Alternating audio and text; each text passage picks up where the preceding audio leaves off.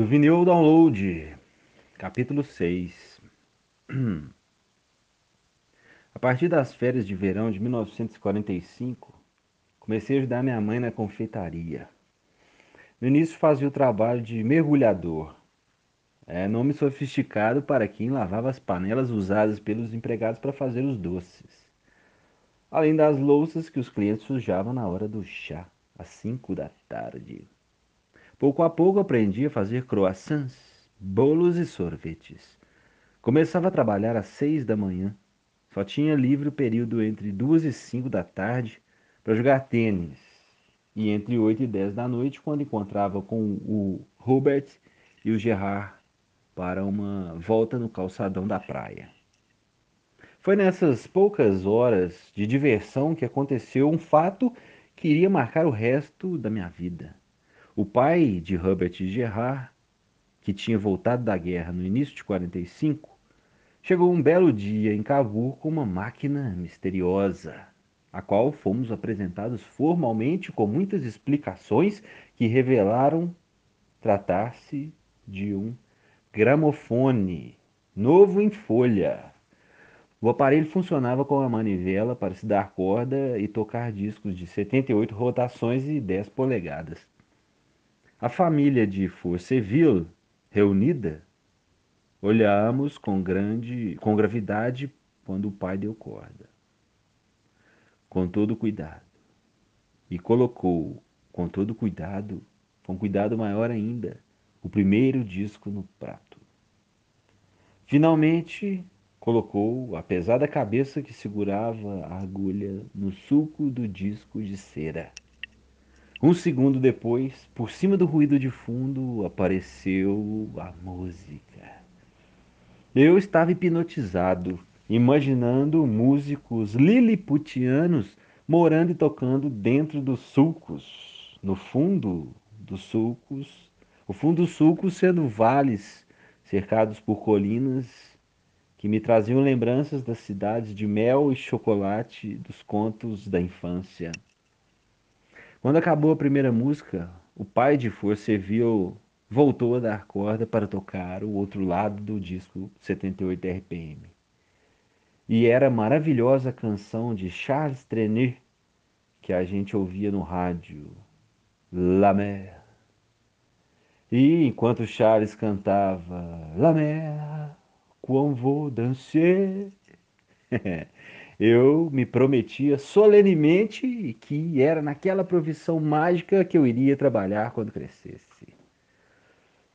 O segundo disco era de um formidável músico de jazz francês, Django Reinhardt.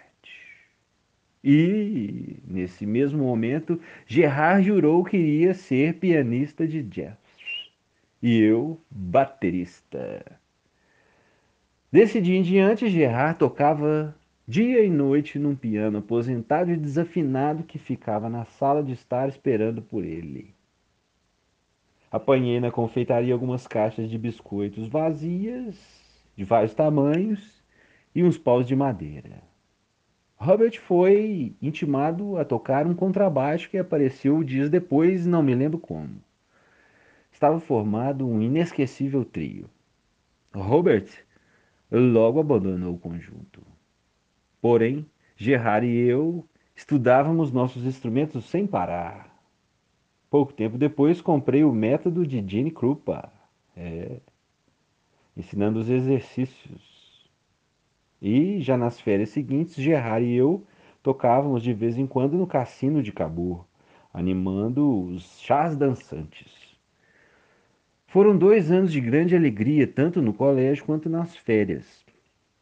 Infelizmente, essa minha felicidade revoltava minha mãe, para quem a vida era um fardo pesado de carregar e um sacrifício a ser cumprido, sendo eu, evidentemente, a pessoa pela qual ela se sacrificava. E, no seu entender, eu devia de alguma maneira retribuir na mesma moeda. Dois acontecimentos quase simultâneos a chocaram enormemente. Era costume alunos e professores da mesma série, ao final de cada ano letivo, tirarem uma fotografia. Na foto da turma eu estava na última fila, lá em cima, com um sorriso de total alegria no meio dos colegas, todos bem comportados e sérios. Dias depois, quando cheguei a Paris para passar as férias em Cabo, quando cheguei de Paris para passar as férias em Cabo, mostrei todo pimpão, todo feliz, a foto para minha mãe. Apesar das minhas excelentes notas de fim de ano, ao me ver com um sorriso beato, ela rasgou a fotografia e disse que aquela não era maneira de agradecer pelos sacrifícios que suportava por minha causa. Ah. No fim daquelas férias, minha mãe e eu tomamos o trem rumo a Paris. Perto do colégio, estava tão empolgado e alegre por reencontrar meus colegas que saí correndo e a deixei plantado no meio da rua. Aquele impulso desastrado provocou um terrível ciúme. Queria me custar caro um ano depois. Naquele momento, minha mãe nada disse. Porém, no final do ano letivo, me informou que tinha me transferido do Saint Croix para um austero colégio Stanislas, Stanislas, conhecido pelo rigor disciplinar. Supliquei, chorei, implorei, primeiramente a minha mãe e depois a Deus e a Santíssima Trindade, mas não teve jeito. Nunca mais pisei no Saint Croix. Senti-me traído, abandonado. Tinha perdido de fato a família que o colégio era para mim e me encontrei de repente num universo desconhecido no qual, de início, não conseguia me entrosar, no qual esses momentos foram certamente os de maior sofrimento da minha vida e sinalizaram o início dos confrontos com minha mãe, adepta da famigerada teoria de que homem não presta e deve ser domado. Ah, isso ia me perseguir por muitos anos. Eu já não estudava mais com o mesmo entusiasmo e me comportava como um rebelde não obedecia aos padres e falsificava as notas do boletim. Aos domingos pela manhã, nós, os internos, tínhamos que fazer fila na porta do gabinete do padre censor, administrador e responsável pela disciplina para receber ou não a autorização para sair durante o dia. Não eram raras as vezes que eu sujava minhas calças de fezes e urina apavorado e aniquilado pelo medo que, àquela altura, eu tinha de qualquer tipo de autoridade. Durante as férias, via Robert e Gerard às escondidas, pois minha mãe já escolhia, inclusive, quais deveriam ser os meus amigos. No entanto, em troca da minha aparente obediência ou submissão, de vez em quando ela me recompensava, ou melhor dizendo, me subornava. Um dia ganhei um gramofone e dinheiro para comprar discos. Assim começou minha vida com Louis Armstrong, Mass Mesrow, Bill Coleman, Tommy Ledner. Em julho de 1949, ao final dos três anos no Stanislas, minha mãe decidiu que eu já tinha aprendido bastante e que deveria ajudá-la em tempo integral na confeitaria que ela comprara em Caim, cidade Marte da recente guerra, que começava a ser reconstruída lentamente.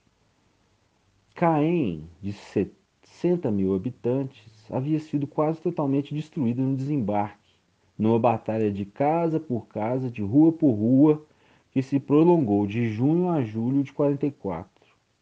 Apenas a catedral do século XV sobrou impávida e majestosa. Por milagre de Deus, diziam.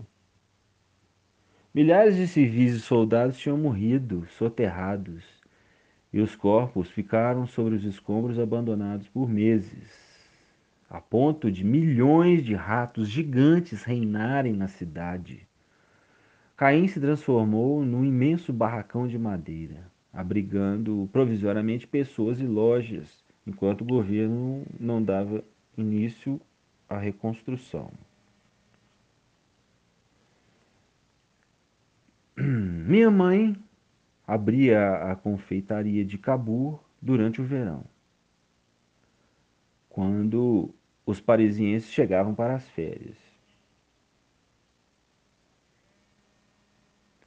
Que saco. É...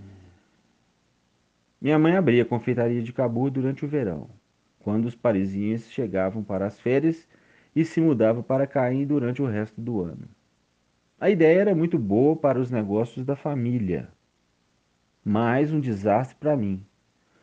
O futuro que minha mãe me impunha era a profissão de confeiteiro, coisa que eu jamais cogitara abraçar e que na época nada tinha de sofisticado.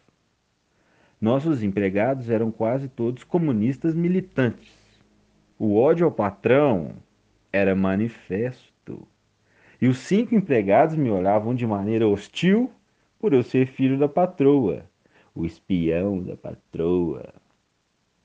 Na confeitaria eu trabalhava no laboratório, composto de um forno a carvão e três, de três andares, três mesas compridas de mármore, duas geladeiras imponentes e várias máquinas para preparar massas diversas e cremes para rechear os bolos. Cabia a mim transportar os sacos de farinha e de açúcar que pesavam 50 quilos cada, e os potes de 30 quilos de manteiga. Ou seja, era trabalho para Hércules. E as madrugadas se dividiam entre trabalhar e matar os ratos a pau ou queimá-los no forno. Nos momentos livres, à noite, ou nos domingos à tarde, ou às segundas-feiras, eu ouvia meus discos. Estudava bateria e visitava o dono da única loja de discos da cidade, que também era amante de jazz. Ali eu via as novidades e encontrava estudantes de, da universidade com quem comecei a sair. Não tenho lembrança do meu convívio diário com minha mãe nesse período, a não ser por um episódio marcante. Um dia, passando por uma loja de blusas e corpetes, ela insinuou que, já que eu não queria ser confeiteiro, como alternativa, compraria aquela loja para eu tomar conta.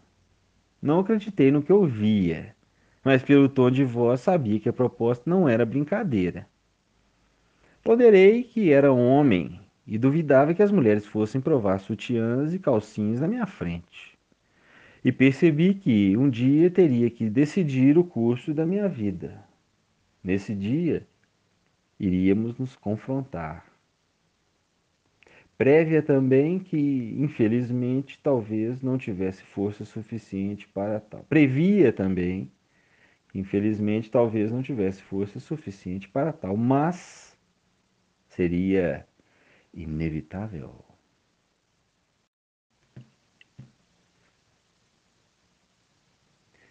Do Vinil Download, capítulo 7. Em março de 1950, recebemos a visita do irmão do meu pai, Sami Bey, Sami Bey, e sua mulher Eufríade, e de meus primos Adnan e Monzer. Monzer, motherfucker. Moravam em Damasco e iam para a Suécia. Convenceram minha mãe a permitir que eu viajasse para a Síria em setembro para conhecer meu pai embarquei no navio em Marseille para uma travessia de dez dias, durante a qual conheci uma moça muito bonita, muito jeitosinha, alguns anos mais velha do que eu e que viajava para Alexandria, no Egito. Desenvolvi por ela uma pequena paixão, aparentemente correspondida. Uhum. Navegamos romanticamente com a visão do vulcão Vesúvio à noite em plena erupção. Passamos pelas ilhas de Creta e Chipre até chegar em Beirute. Aportamos de manhã ao som longínquo das preces do muezim. E, enquanto o navio atracava, vimos dois carros estacionados no cais. Reconheci meu tio, minha tia e meu primo, Monzer, encostados em um carro. E no outro, sozinho, de pé, estava um personagem que só podia ser meu pai. Desci com o coração em tumulto para encontrar pela primeira vez com quase 17 anos, o meu pai. Meu tio Semibei, me apresentou bem formalmente. Nazem, esse é teu filho, Aidar. Aidar, esse é o seu pai, Nazembe. Subi tão nervoso no carro que acendi um cigarro galouz, galouz, galoaz, galoaz, gauloise. E ouvi o que penso terem sido suas primeiras palavras. Se eu, se eu tivesse educado, você não estaria fumando. E eu pensei, você não me educou, nunca deu um tostão para minha educação, nunca me enviou um presente, nem uma carta. Com que direito você fala comigo assim? Nunca mais consegui trocar sequer duas palavras com ele. Emudeci. E a perspectiva de passar um mês com meu pai em Damasco me apavorava. Meu tio reservara algumas noites num hotel nas magníficas colinas que separam o Líbano da Síria, antes de seguirmos para Damasco. Algumas horas do dia eram destinadas a que meu pai e eu nos familiarizássemos. A lembrança desses momentos é de um suplício insuportável que meu constante choro não amenizava. Vendo a situação, minha tia decidiu que eu iria ficar com eles enquanto estivesse em Damasco. Conheci a tradicional família Midani e gostei dela. Todos falavam francês e foram maravilhosos anfitriões. Visitei o que restava da civilização romana, andei no deserto, visitava o souk, o mercado de rua milenar de Damasco, todas as tardes e à noite saía com os amigos e as amigas do Monzer. Quando estávamos em um grupo só de rapazes, íamos aos cafés da cidade velha assistir ao incrível espetáculo de dança do ventre. a música parecia um mantra pecaminoso, tão hipnotizante quanto a música africana e tão swingado quanto o rhythm and blues norte-americano. E num frenesi crescente as bailarinas dançavam de forma mais erótica, uma após a outra, e o suor se recorregava pelas paredes e pelos corpos do público que gritava a cada espasmo do ventre das dançarinas. Raramente eu via meu pai. É... Minha avó morreu e assisti, meio assustado, a cerimônia do enterro acompanhado pelos gritos e pelo choro das carpideiras contratadas para a ocasião. Pontuado pelas preces dos moezins, embriagado pelos cheiros dos incensos, debaixo de um calor de chumbo. Poucos dias depois, meu tio Semibê lembrou-se de que Semibê deve ser, sei lá, lembrou-se de que eu tinha entrado no país com um passaporte sírio e que, ao completar, dentro de poucos dias, 17 anos, poderia ser convocado pelo governo para o serviço militar. Estava arriscado a ficar por alguns anos a serviço daquela pátria que me era estranha e até a combater na sempre iminente guerra contra Israel. Ficou então decidido que eu tinha de voltar de imediato a Beirute onde seria festejado o meu aniversário no dia 25 de setembro. Moser ficou encarregado de me levar de volta ao Líbano de carro, cruzando a fronteira clandestinamente através do deserto para evitar o controle de passaportes. De manhã cedo fomos pela estrada até alguns quilômetros da fronteira. Moser parou o carro, eu me escondi no porta-malas e atravessamos o deserto sem maiores incidentes. Instalei-me em Beirute, num desses maravilhosos hotéis construídos à beira-mar, e fiquei esperando uns dias até a família chegar para as festividades do aniversário. Beirute era o paraíso do Oriente Médio, um pouco parecido com a Suíça, por ser a sede dos bancos em que as grandes fortunas da região eram depositadas. Era também o centro do tráfico de drogas entre o Oriente e o Ocidente. Os europeus que tinham se estabelecido ali pouco a pouco desde a época das Cruzadas tinham-lhe imprimido um caráter cosmopolita. Enfim, Beirute era festivo por excelência. Ali, perfumes, drogas e dinheiro circulavam com elegância e garbo. Para minha surpresa, meu pai apareceu sozinho na tarde do dia 24 e, sobre o pretexto de abrir os festejos dos meus 17 anos, começou a beber um araque, um após o outro.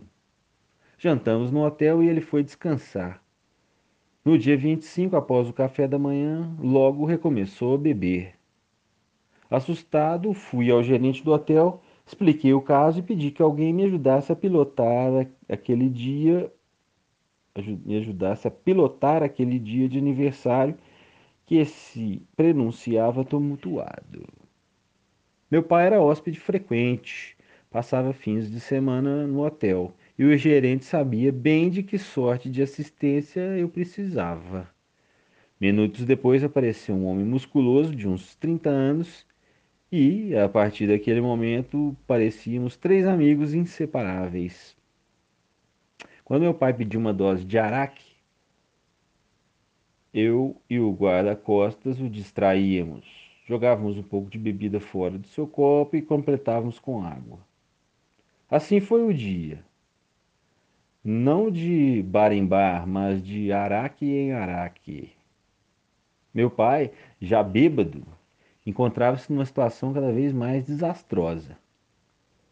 Para o jantar de aniversário, ele tinha reservado uma mesa numa boate ao ar livre, cuja pista de dança dava para a beira-mar, beira do mar. As estrelas brilhavam num céu sempre sem nuvens. As mesas eram iluminadas de maneira muito romântica, e o show vinha diretamente do Lido ou do Moulin Rouge de Paris, Lido, ou do Moulin Rouge de Paris, com suas mulheres lindas, seminuas, cheias de plumas, ao som de uma orquestra imponente. Chegamos os três nesse ambiente de sonho.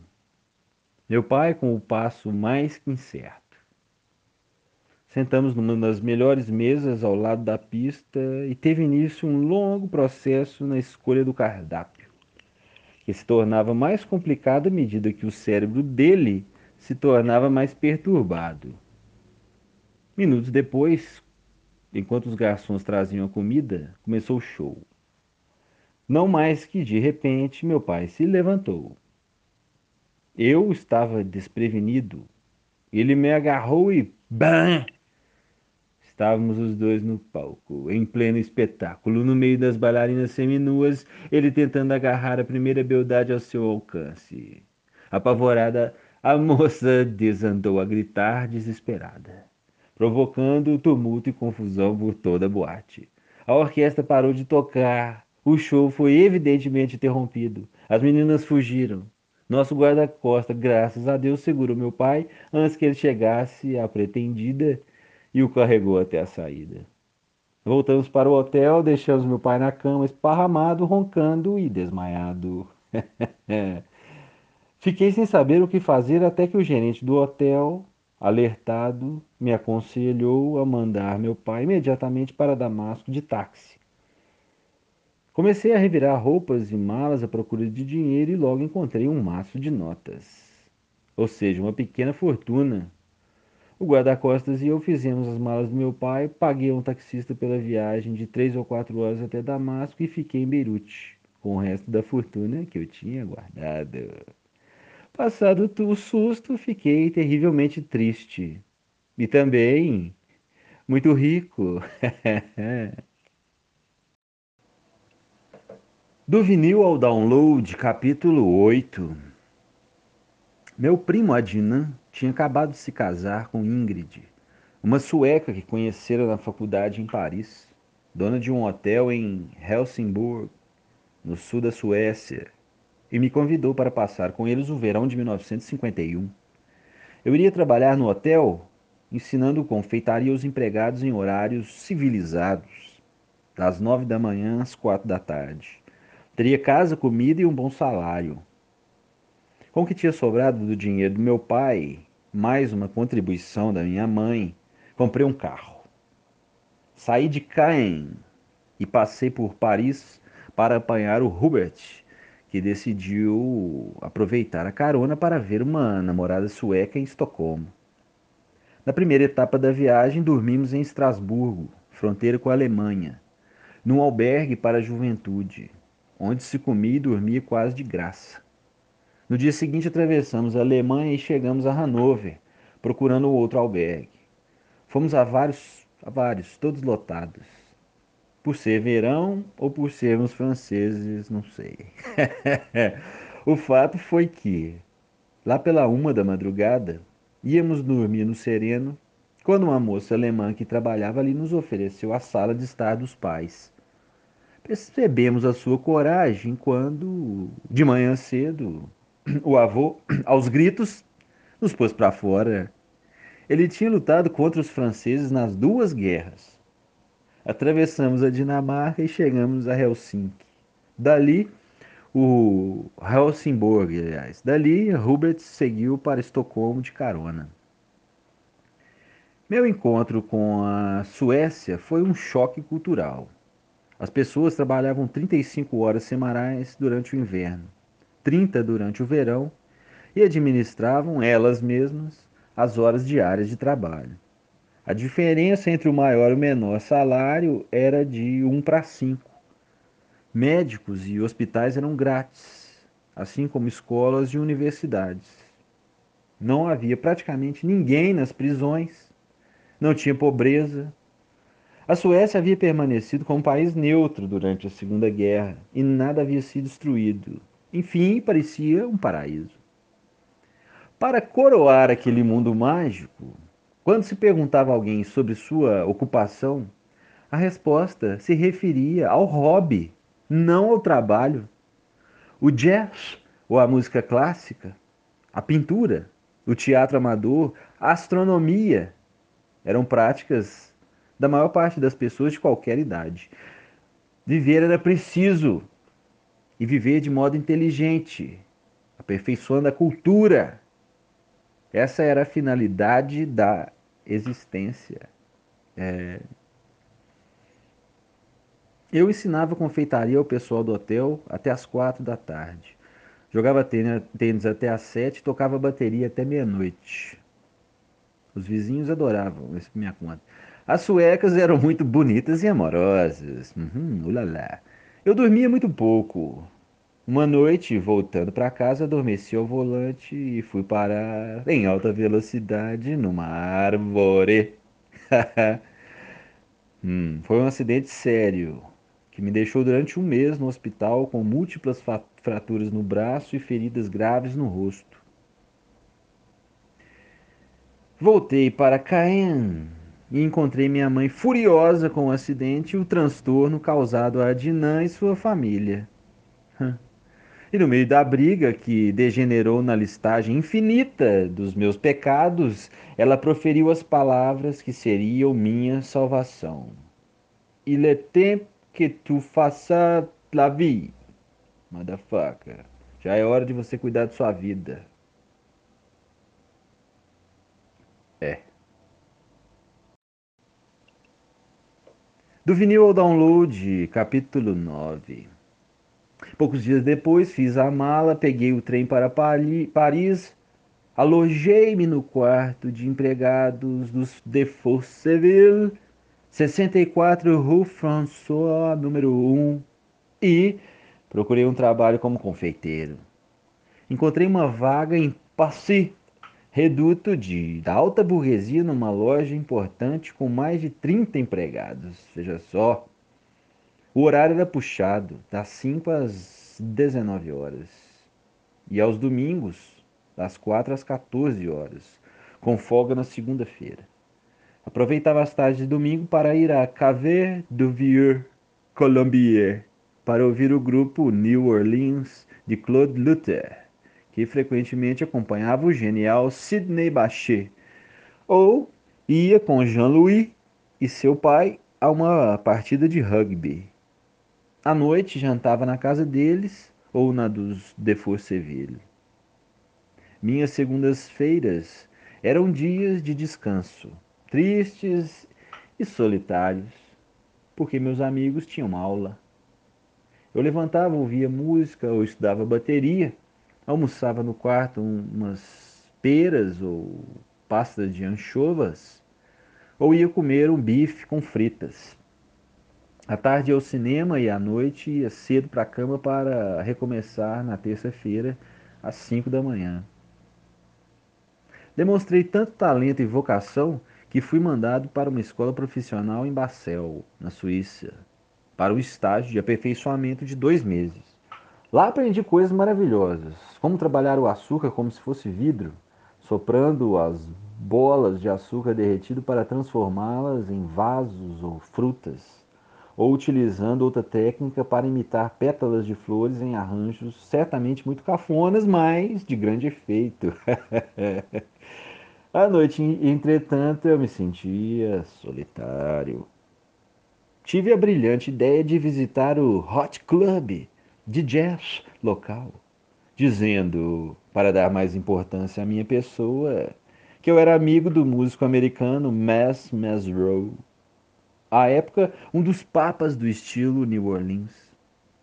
Ele tinha fixado residência na França para fugir da justiça americana por envolvimento com o tráfico de drogas.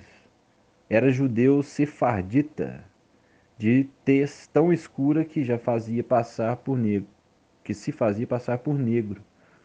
Os negros, dizia, eram menos segregados que os judeus naqueles dias. Veja você. Era baixinho, gordinho e escreveu em, em parceria com Bernardo Wolff um livro famoso um tipo de Bíblia para a minha geração. La Rage de Vivre, ou, em bom português, a raiva de viver, obviamente. Libelo raivoso, ao mesmo tempo engraçado, sobre a situação racial nos Estados Unidos e a discriminação contra os músicos de jazz.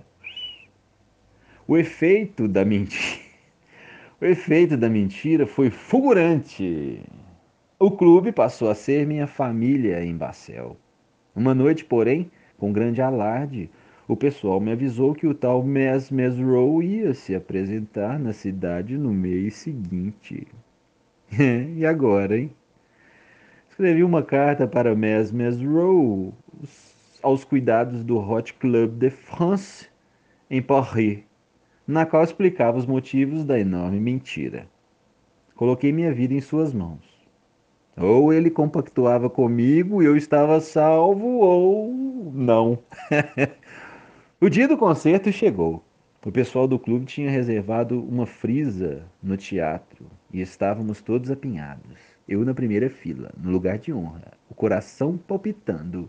Mess e os músicos entraram e o concerto começou.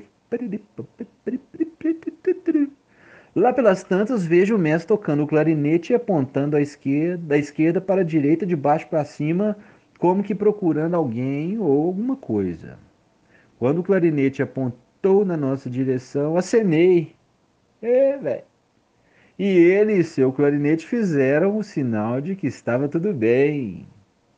Ele iria salvar a minha vida.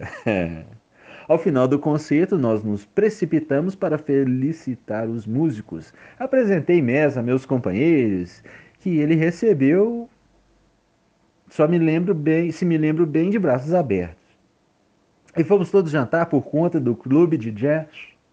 O baterista Zuti Singleton era meu ídolo. Ele costumava aprender a tocar bateria em cima. Não, eu costumava aprender bateria eu costumava aprender a tocar bateria em cima das suas gravações. Eu olhava comendo ovos fritos como se nunca tivesse visto aquilo. E creio ter comido ovos fritos dali em diante ao estilo Zutche.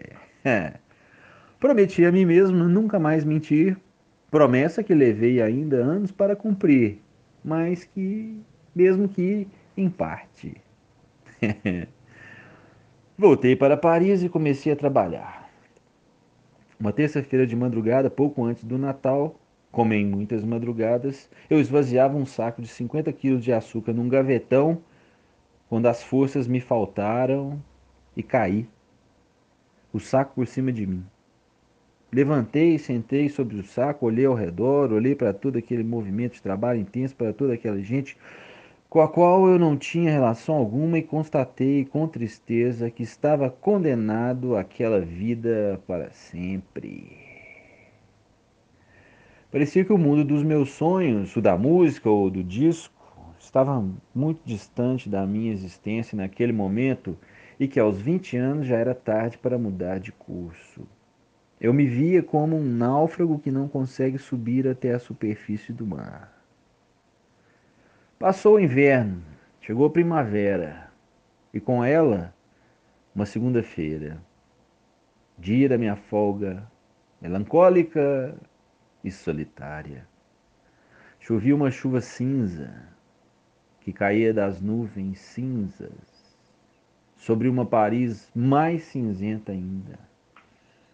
Era de tarde, eu vinha da Rive Gauche pela rua Bonaparte, atravessando o rio Sena, passando pelo Louvre e subindo até a Place de l'Opéra, pela avenida do mesmo nome, quando vi um cartaz que cobria de dois a três andares do prédio do cinema. Anunciava o filme principal e o documentário que abria a sessão. Não tenho mais a mínima lembrança do filme, mas o título do documentário, Jamming the Blues, esteve, está e sempre estará gravado na minha memória. Era, manifestamente, uma filmagem sobre o jazz, fato inédito na época. Como não existia televisão, VHS ou DVD, só podíamos nos familiarizar com nossos ídolos musicais por fotografias em preto e branco e na única revista mensal especializada da França, a Jazz Hot, ou quando aconteciam os poucos concertos durante os festivais de verão. Por todos esses motivos e pela magia do título do documentário, comprei minha entrada, sentei, esperei terminar a apresentação das notícias da semana e dos anúncios publicitários. Quando enfim as luzes se apagaram, a tela ficou completamente escura durante longos instantes. Em silêncio, a fumaça de um cigarro começou a cortar a tela verticalmente. O som de um contrabaixo em andamento lento tornou o ambiente mais dramático. A escuridão na tela se fez um pouco mais leve, aparecendo pouco a pouco um círculo ligeiramente claro do tamanho da tela inteira. A fumaça, que só podia ser de um cigarro, subia e dividia o ciclo agora verticalmente. A bateria se juntou ao baixo. O saxofone deu a primeira nota, ao mesmo tempo em que se descobria que o círculo era o topo do chapéu de Lester Young. Ele, naquele instante, levantava a cabeça para tocar sua primeira nota, segurando o sax, como sempre, enviesado quase horizontalmente para o lado direito o cigarro sempre entre os dedos. Projetava fumaça que cobria a tela por inteiro. A Jam Session começava com o grupo agora completo. Puro blues. A qualidade artística dos planos e da filmagem era emocionante. Os claros e os escuros super sofisticados recordavam, na maior pureza, o estilo da escola Bauhaus, o curta-metragem durou cerca de 10 minutos e eu ali, grudado na poltrona, totalmente enfeitiçado. Voltei na semana seguinte. Fiquei para mais algumas sessões e ainda mais emocionado ao penetrar cada vez mais profundamente na alma do documentário. Chorava, chorava. Ao sair do cinema, minha decisão estava tomada. A minha trajetória na confeitaria tinha que acabar o quanto antes e de qualquer maneira. Do vinil ao download, capítulo 10. Na segunda-feira seguinte, comecei a procurar emprego como vendedor de discos. Uma ocupação na época prestigiosa. O vendedor Devia ter conhecimento sobre música, orquestras e regentes para aconselhar e conversar com os clientes sobre as várias opções de interpretação de uma determinada obra. Enfim, vendedor de discos ou de livros em 1952 era uma profissão sofisticada, cheia de glamour e elegância. As boas lojas eram pequenas e confortáveis. Os proprietários eram geralmente intelectuais que mantinham relações muito amigáveis com seus clientes. Comecei pelas Champs-Élysées, subindo a avenida pelo lado direito, onde havia uma linda loja, a Lido Music. Entrei e expliquei meu caso sem sucesso. Não havia vaga no momento, mas fui aconselhado a voltar depois das férias de verão. verão. Subi um pouco mais, desta vez à esquerda da avenida, onde havia uma loja, Pet Marcon, e me disseram a mesma coisa. Era incompreensível, pois ficava deserta nos meses de julho e agosto. Fui em direção à avenida de Fredland e entrei na pequena rua Bijon, que ficava no meio do Arco do Triunfo. Estava diante do número 30 e me chamou a atenção a reluzente placa de cobre que indicava Société Française de Son. Embaixo de que de cá. O edifício inspirava cultura e bom gosto. A imponente porta de madeira esculpida e pintada de verde garrafa pronunciava um lugar de trabalho sério. Aí me lembrei, Deca, claro, claro, eu tinha discos da Deca, Louis Armstrong, Ella Fitzgerald, Count Basie, Edith Piaf. Esta não é uma loja, é muito melhor, é um paraíso e um santuário e o lugar de onde fazem os discos. Entrei pelo majestoso portão, falei com a recepcionista e fui encaminhado pelo chefe de contabilidade que procurava, procurava, que acumulava funções, muitas funções, entre as quais a de chefe de pessoal. Contei a minha história e o homem disse que de fato e por acaso precisava naquele momento de um apontador de estoque. Acertei na hora. Me demiti da confeitaria na terça-feira e me apresentei na DEC no dia seguinte. Comecei então segurando um pequeno um pedido com uma das mãos enquanto com a outra inspecionava as estantes para encontrar os discos encomendados pelos clientes. Fazia o trabalho com um senso de extraordinária importância, pois sabia estar no centro nevrálgico de um processo que levava a música até o lar das pessoas esperavam impacientes o momento de desfrutar do prazer de possuir e escutar um disco com o qual tinham sonhado. Antes de seguir com minhas primeiras peripécias na companhia de discos, gostaria de voltar a Jam the Blues, a minha imensa gratidão para com esse documentário. Muitos anos depois, já no fim da década de 1970, passava uns dias de inverno na casa de meu amigo meu velho amigo Claude Nubs, em Montreux, na Suíça. Conversa vai, conversa vem. Ele se ofereceu para buscar no depósito onde guardar as fitas das gravações do festival qualquer filme sobre jazz que eu quisesse, pois ele compara nos Estados Unidos tudo o que existia do gênero. Procurei na minha memória a que artista gostaria de assistir. Com muita emoção falei: quero ver Jane the Blues. Eu tenho esse documentário, disse ele. Procurou na fita e a colocou na máquina. Para minha profunda decepção, a fita estava estragada. Nada se via ou ouvia. No entanto, a partir desse momento, passei a perguntar sempre às pessoas ligadas ao jazz onde poderia encontrar o documentário. Muitas o haviam visto anos antes, mas dele nunca mais tiveram notícias. Em 1982 83, Robert Civita, dono da editora Abril, Abril que havia recebido uma concessão de canal de TV fechado, convidou-me a trocar ideias sobre a programação. Recomendei que ele torcesse a MTV para o Brasil. Eu conhecia bem o pessoal da MTV americana, coloquei as duas entidades em contato com a MTV brasileira. E a MTV brasileira nasceu. Os americanos, em sinal de agradecimento, disseram: quiseram me oferecer um presente, qualquer presente eu podia escolher. Pensei, pensei e me lembrei do meu velho amigo Jamming the Blues. Todo o pessoal da MTV era roqueiro, roqueiro, roqueiro, roqueiro. Não tinha a mínima ideia do que se tratava, nem nunca tinha ouvido falar do documentário. Mas todos se dispuseram a consegui-lo para mim. Uns dois anos se passaram. Num belo dia, recebo uma carta de Vini, diretor artista da MTV americana, convidando-me para jantar em Nova York. No envelope uma passagem de primeira classe, Rio, Nova York, York, Rio. Peguei o avião em mal me instalei, fui jantar com Vini e uns dez colegas da MTV. Na hora da sobremesa, Vini me entregou uma cópia de Jane the Blues que ele havia conseguido com sua equipe eles tinham descoberto um acervo, no acervo de uma universidade no estado de Maryland.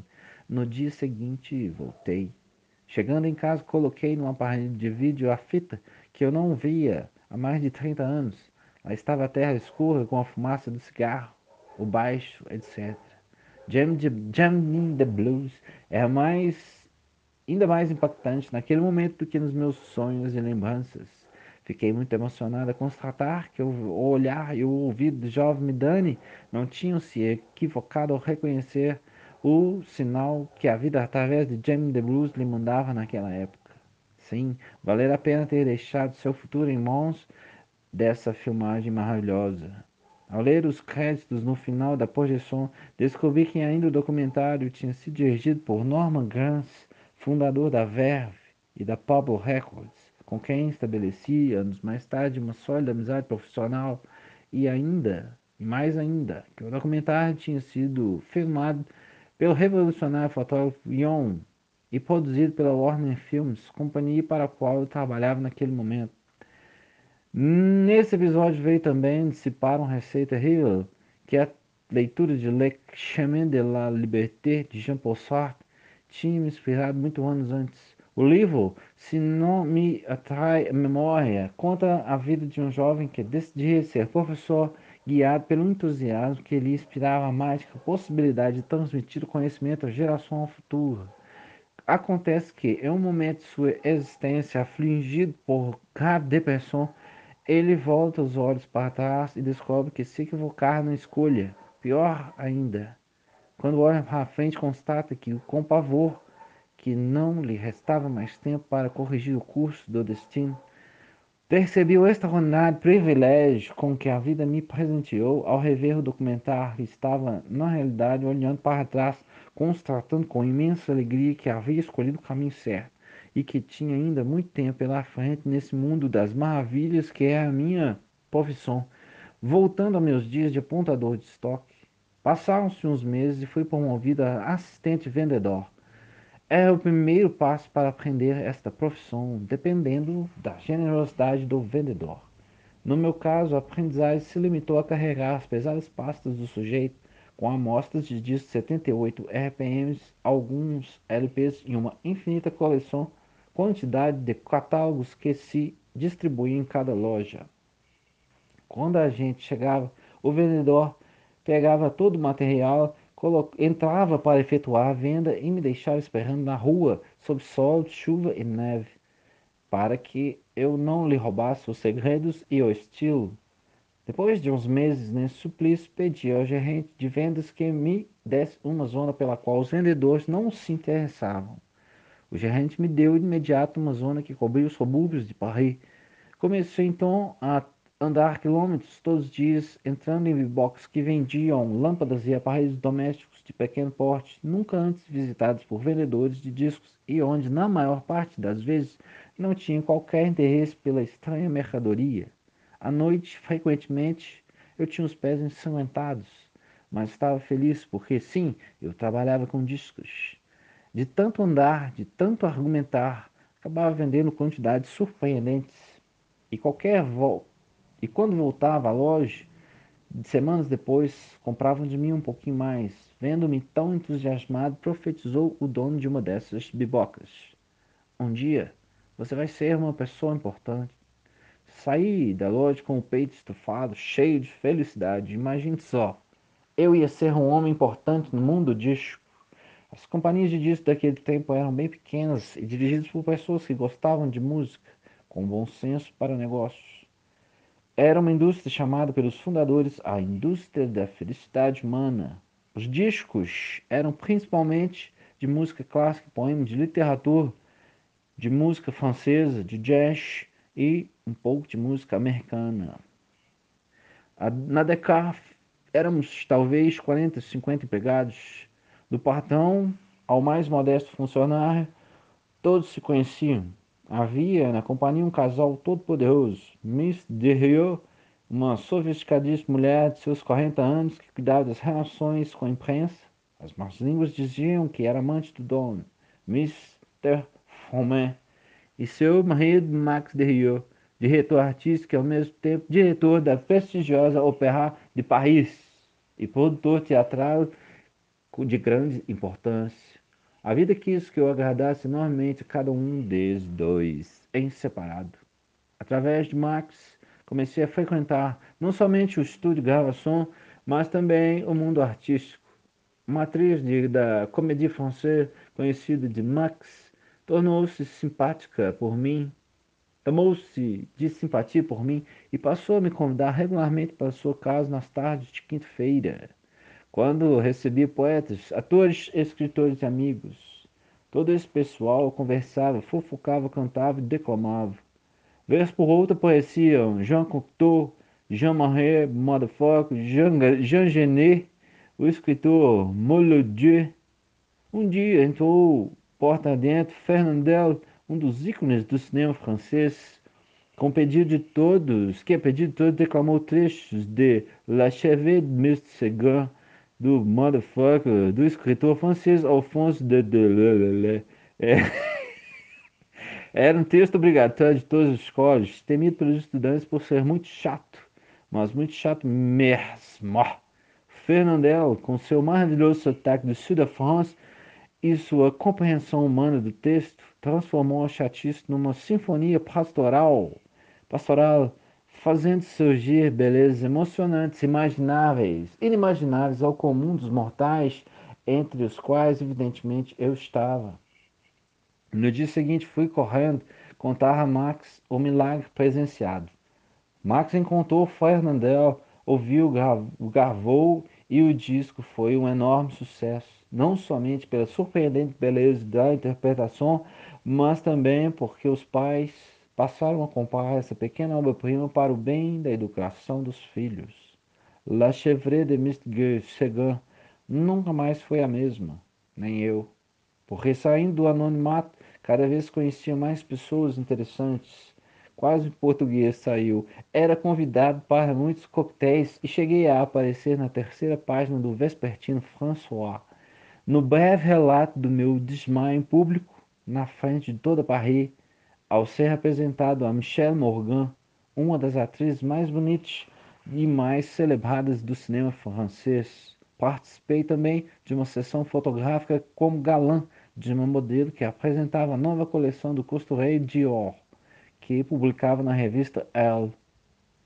As tardes de domingo continuavam sendo dedicadas a visitar Jean-Louis Martin e sua família. O pai, Mr. Martin, era um dos diretores do importante banco francês La Société Générale e fazia parte da pequena associação de la Sobretage dedicada a descobrir nos mexer ou processa motherfucker do país e nas casas particulares, documentos e objetos relacionados a Napoleão Bonaparte, comprando o que pudesse para o seu acervo. Vamos molhar Lebecot. Os almoços de domingo com esse pessoal sempre, eram sempre muito interessantes.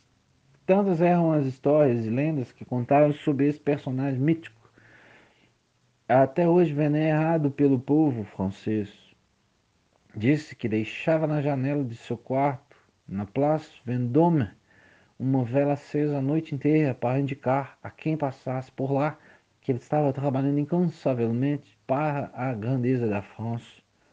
Num domingo daqueles, um dos sócios surgiu de repente com uma pilha de partituras para tambores que Napoleão Bonaparte Mandar recompor especialmente para os soldados marcharem para cada batalha. Os historiadores sabiam da existência dos documentos, mas até então eram considerados perdidos, daí sua importância. Os rufos de 400 tambores, motherfucker, eram escritos tanto para a ida quanto para a volta da batalha. Os últimos eram compostos tendo-se em conta que deveriam ajudar os soldados de bom estado a levar os feridos para o acampamento. A descoberta foi celebrada com muito entusiasmo.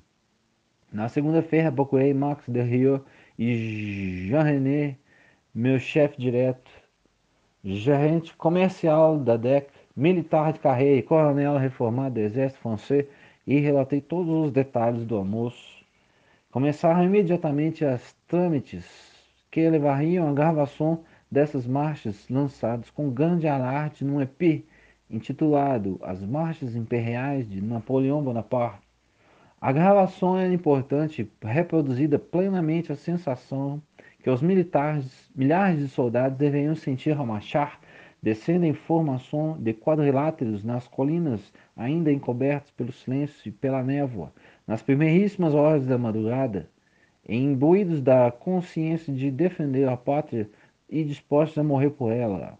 A devoção dos franceses ao imperador fez desse pequeno disco um grande sucesso. Tirando esses momentos de glamour, eu continuava vendendo meus discos nos subúrbios. Embora me considerasse o rei do disco, a música I Love Paris, um sucesso do dia, na voz de Ella Fitzgerald, o tchá-tchá-tchá de pé rispado era a dança obrigatória nos clubes noturnos até que um acontecimento ligado à guerra colonialista contra os argelinos prenunciou mudanças na minha grande fé, né? Hum, ah, prenunciou mudanças nessa minha grande felicidade. Hum.